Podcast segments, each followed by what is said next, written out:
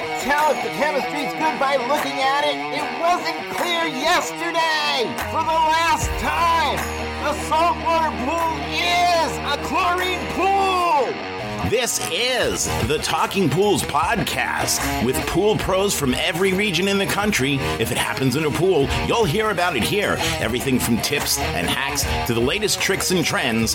Breaking news, we lay it on the line. We tell it like it is because we think you deserve to know.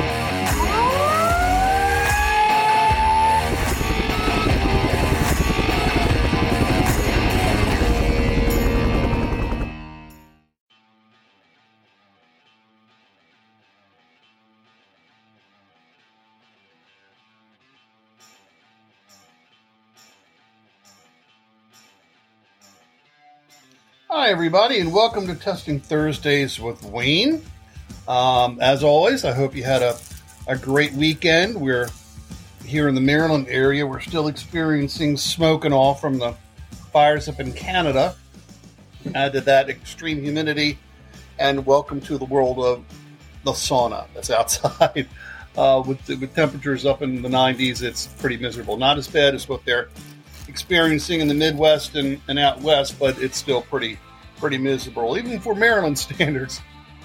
So, what I want to talk about today actually is a couple different topics. The second one's a little bit of a rant, like I usually do, but the first one is regarding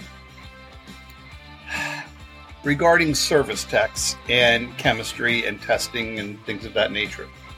And let me preface this by I did not get the call from this guy. I found this actually on a Facebook group that's dedicated to service technicians.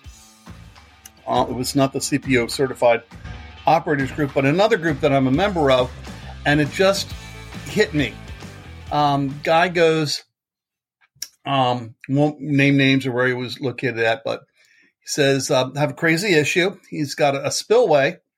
Spillway stone that goes from a spa to a pool. 18 months after he built this spillway, the stone is destroyed. And so you would think, well, God, you know, what happened? You know, is something going on? Here's his readings, okay? You might want to sit down for this. His chlorine was 12 parts per million. Free chlorine, 12. pH, 6.4. Alkalinity, 60. Calcium hardness, about 160. And cyanuric acid was 200. Customer that he does this pool for kept no records of the test or the products that he added.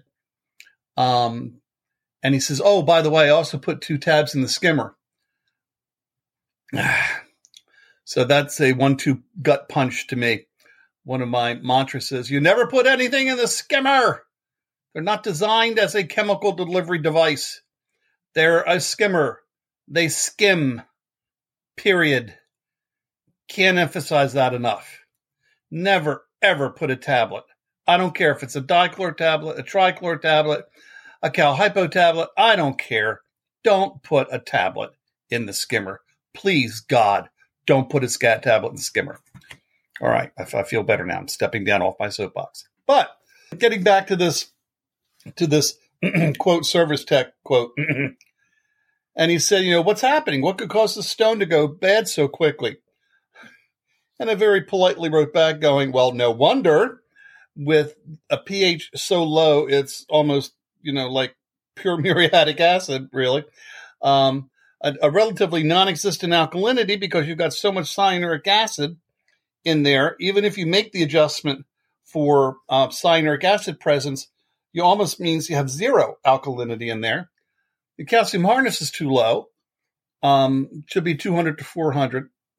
Not even talk about the chlorine level being obscenely high. But, you know, the LSI says right here, you're so corrosive, it's beyond definition. It's beyond normal anything. No wonder the stone is destroyed. And if you look at the picture that he had sent along with this, everything is either corroded or eroded or There's scale buildup on the existing stones. It's just a really, really bad situation. You gotta wonder what the hell's going on here. You know, if you're going to become a service tech and you're going to be doing tests, my God, learn how to do the tests, number one, and learn how and what they mean. You know, just because you have a number doesn't mean squat if you don't know what you do with that number. And what tells me about this person who posted it is that, number one, he has no idea what he's doing, either him or his customer or both. No idea what he's doing. To maintain numbers like that, chlorine 12, pH 6.4, alkalinity 60, calcium 160, cyanuric acid 200. Okay? The guy has no business being in this business.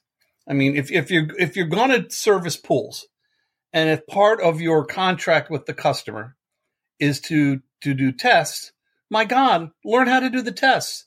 Learn how to do them right. Learn how to do them by following the manufacturer's instructions. All of the test kit manufacturers publish instructions on how to do the test. Read them. Follow them. Don't think you know what you're doing, because you don't. Okay? Now, granted, you might be doing the same test for years and years and years, and you kind of got it down pat. I mean, like, I know all the Taylor instructions because I did it for 30 some odd years. But I get that. But, you know, if you're going to go out there and test. Just don't, you know, go, oh, look, it's a number, and walk away. There's reasons that things happen the way they did in this particular case. It's not being taken care of at all. It's an abomination. It's just simply bad. That's no real way to describe this situation. And the pictures they're just, oh God. Anyhow, you've got scale deposits on the stone from the spillway. You've got such a bad water condition. It's not even funny. Probably the best thing is to drain the entire pool and spa, you know, flush everything out and start fresh, and then start testing. Test the makeup water, then test the water as it's filling up and you're making any adjustments. Then test the water after it's filled up. Test the water weekly, at least daily, if you're going to be in it, and you need to test your sanitizer and your pH level at least daily. But yeah, there are a lot of cases in which the best thing you can do is drain the thing, because, you know, hey, guess what? People want to swim in water; they don't want to swim in chemicals. At least that's how I am. And starting fresh, I think, is the only way that this guy can actually get ahead of the game and maybe resurrect this particular pool spa combo so that it can actually be used and it's not just a flaming cesspool of bad chemistry. Wow, I just said that, didn't I? Okay. So that was the relatively the first part of my little kind of thing. The second part was, you know, I was thinking earlier today about some of the topics that I can talk about that I really haven't touched base on. And the problem is that with chemistry and testing, you know, there's only so much you can tell people. And there's only so many times you can tell people about things before it becomes a little, annoying. And it's also annoying to talk about sometimes because you feel like you're just simply being repetitive. So I'm trying to think of different topics to discuss. Go ahead and send them in because, you know, I use them as a basis for discussions on Thursday. But, you know, before all that, you know, I'm thinking, well, what can I talk about? And I said, you know, I've been around for a long time and, you know, maybe we should talk about what was the testing world like back in the early 90s versus what it is, you know, 30 years later. And I decided, yeah, that's probably not too bad to talk about. And then I remembered conversations I had with the couple men who were my mentors back in that day. And the funny thing is their both last name was Lowry, Dr. Neil Lowry out of Canada and Bob Lowry out of California, both of whom have passed. But I remember discussions with them early on, particularly with people now I'm not being sexist or anything, but with guys, with men, older men, who've been, I've been in the industry for 40 years and I know what I'm doing. Now, these are the people who will take a bottle of orthotolidine and a bottle of phenol red indicator and hold them together in your hand, their hand, and drop them directly into the pool water, spa water. And they'll say, oh, yeah, that pH is 7.3 and they've got a chlorine reading of about 4. You know, I can just tell by looking at the drops as they hit the water. It doesn't work like that. It's impossible to do that. But yet, you know they've been around for so long that they're right. Well, they're usually wrong. You know, these are also the guys that have a little leather holster on their waist that hold a bottle of phenol red or a bottle of orthotolidine and use that. You know, like a gunslinger has, you know, his gun in the holster. It's, I can see the guy whipping out 2 bottles and dropping it in the pool water. It's just, it's a very, very bad visual. These are also the guys that I've had actually, and I have seen, I swear to God, I've seen, that will literally stick their finger in the water and can say, oh, that pH is such and such, and the chlorine level is such and such by sticking your finger in the water. Well, yeah, of course, that's how you do it. No, that's not how you do it. Well, that's how they told me to do it. Who told you to do it? The people that I learned from. Well, who are they? Well, I don't remember. There's another problem. If somebody teaches you to do something and it's wrong, you don't know that it's wrong. So the calls I used to get at Taylor all the time on the technical side was, you know, well, somebody told me how to do it like this. It's like, okay, well, did that somebody write the instructions for the test kit? Well, no. I said, have you ever looked at the instructions for the kit? No, I don't need to because I knew what I was doing. So then we start reviewing the instructions. And 99.9% of the time, they'll say, oh, I didn't know you needed to do that, or I didn't know you needed to add this. You know, here's a perfect example is, again, I can't tell you how many times I would get calls from people about chlorine testing, DPD chlorine testing, and they'll say, well, the people at the store told me I never have to use number 1. All I had to use was number 2 because that's an indicator. What? Yeah, all you have to do, I never buy number 1, I only use number 2. Okay. Have you read the instructions in the kit for that test? Uh-huh. And what does it say, the first step? Well, you add 5 drops of 1 and 2. And I said, so you're telling me you're not following the instructions? Yeah, because the guy at the store said I didn't need to. Does the guy from the store work for that testing company? No. Okay, did he write the instructions? No. Okay. So why would you trust his word over what the manufacturer of the product told you to do, chemistry-wise, testing-wise? Oh, well, because I've been going to this guy for a long time, and he's taking care of my pools. Notice the pluralness of that word. Over the course of time. Oh, you've had more than one pool? Oh, yeah, I've had 2 or 3 pools, above-ground pools, and they've all kind of gone belly up over the years. Oh, really? Why? Well, yeah, it usually has to do with water, and you know the water gets bad over time and kind of eats away at the liner. And I'm just going, well, the reason for that is because the guy's telling you wrong information. Read the instructions. Make me happy. Make the other test kit manufacturers happy too, that you're actually following the rules. Because you know, ladies and gentlemen, chemistry is chemistry. Doesn't change. Okay. There's only one right way to do something chemistry wise, right? You can't make up things on your own. You can't rely on what other people say. Well, this guy told me to do this and it worked. And I think, and I'll keep on doing it. Doesn't work like that. It does not work like that at all. You still have to follow the instructions. Now, this is particularly true if you switch test kit manufacturers, or you start using a test strip instead of a liquid kit or a tablet kit, or you start using something electronic like a spin disc or a colorimeter or something, photometer. You don't know how to operate these things. You know, read the damn instructions. It will tell you how to do it and will tell you and help you get a reasonable, realistic, and accurate as possible answer so that you don't get problems like this guy that I talked about in the beginning of the podcast. Just doesn't happen. You've got to be able to know what you're doing. You've got to be able to not only know what you're doing, but the reason why. That's why most test kit manufacturers will have some kind of a booklet or maybe on their website, pretty detailed instructions on why it is you're doing what you're doing. Okay. And, you know, the reasons behind it, you know, that you do this because of X, Y, Z that will prevent, you know, 1, 2, and 3 kind of deal. There's reasoning behind this. And we don't make this up, people. This is chemistry. This is tried and true chemistry. Okay. It's not like, you know, reading a comic book where the plot line changes all the time. No. It doesn't work like that. DPD is the methodology to test for free and combined chlorine. We know this, period. Orthotolidine only measures total chlorine.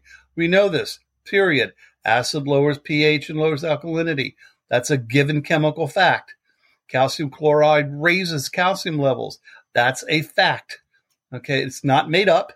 It's been tested. It's been verified by too many people in the industry. But, you know, I've always said sometimes that too much of a good thing no longer becomes a good thing. And apparently that's what's happening here. People are simply not listening to their own little voices in their head. You know, people don't always think they know what they're doing, even though they might say they know what they're doing. They really don't. I mean, look at me. I mean, I know my stuff. But, you know, ask me to change an outlet in the house. Oh, my God, I start sweating bullets. I mean, I can do it. I don't like to do it, but it's basic information. But do anything else electrical? Absolutely not. Can't do it. I just simply cannot do it. Okay, plumbing's the same way. I won't touch a pipe other than how to turn off the water and then turn it back on. Get somebody who knows what they're doing well and will replace, repair, make a recommendation. You know, they know what they're doing. A good service person, you know, not only says to a person, okay, your alkalinity is low. Okay. But the person will say, yeah, your alkalinity is low because this happened, X, Y, and Z happened. And so what I'm going to do is add bicarb, in order to raise that alkalinity to a level that's within acceptable ranges, and here's the acceptable or the ideal range. They just don't tell the person they're going to do it. They tell the customer, the person, why they're doing it, and that's critical, people. That is important. That makes you the better service person. Telling your customers, you know, what's wrong. I've identified this problem. This is how you fix this, and this is why I'm fixing it. Okay. Critically important, because if you just leave your customers out in the blue, you're going to get things like I talked about earlier, or you're going to get Joe Blow, who's been doing pools for 8,000 years and doesn't care what the instructions say. They know what they're doing. You know, they stick their finger in the water, that kind of deal. You know, you just got to shake your head and you know, quickly get rid of them if they ever visit your house to do service. You got to be able to not only know what you're doing, but know why you're doing it and how to fix it in the long run. Okay. I've ranted long enough. I'm sorry if I got on my high horse a little bit, but you know, these things are very important to me. And I can't tell you the amount of finger wagging I've done over the years at trade shows and seminars and, you know, things like that, and where I tell a room full of service people, like, I know you do this. Okay, wagging my finger in front of them. I know you do this. Don't tell me you don't. This is why you shouldn't be doing this. This is how you should be doing it. And then detail why it should be done. So I'm going to leave you today. I'm done. I have a headache now.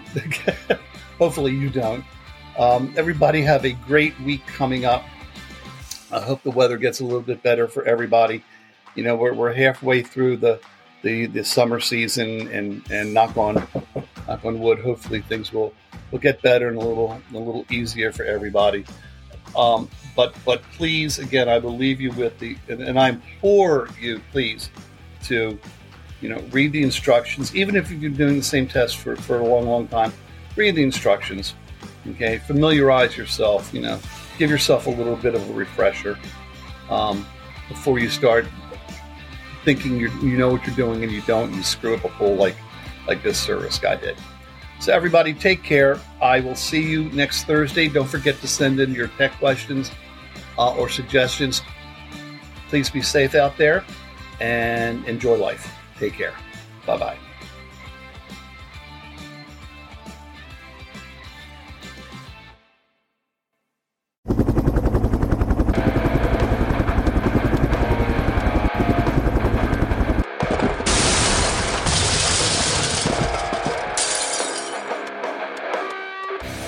I just wanted to take a minute to say thank you for listening today. I'm hoping you enjoyed the episode as much as we enjoyed putting it together for you. Listen, it's been a couple of wacky, crazy, screwed up years from pandemic to Poolmageddon.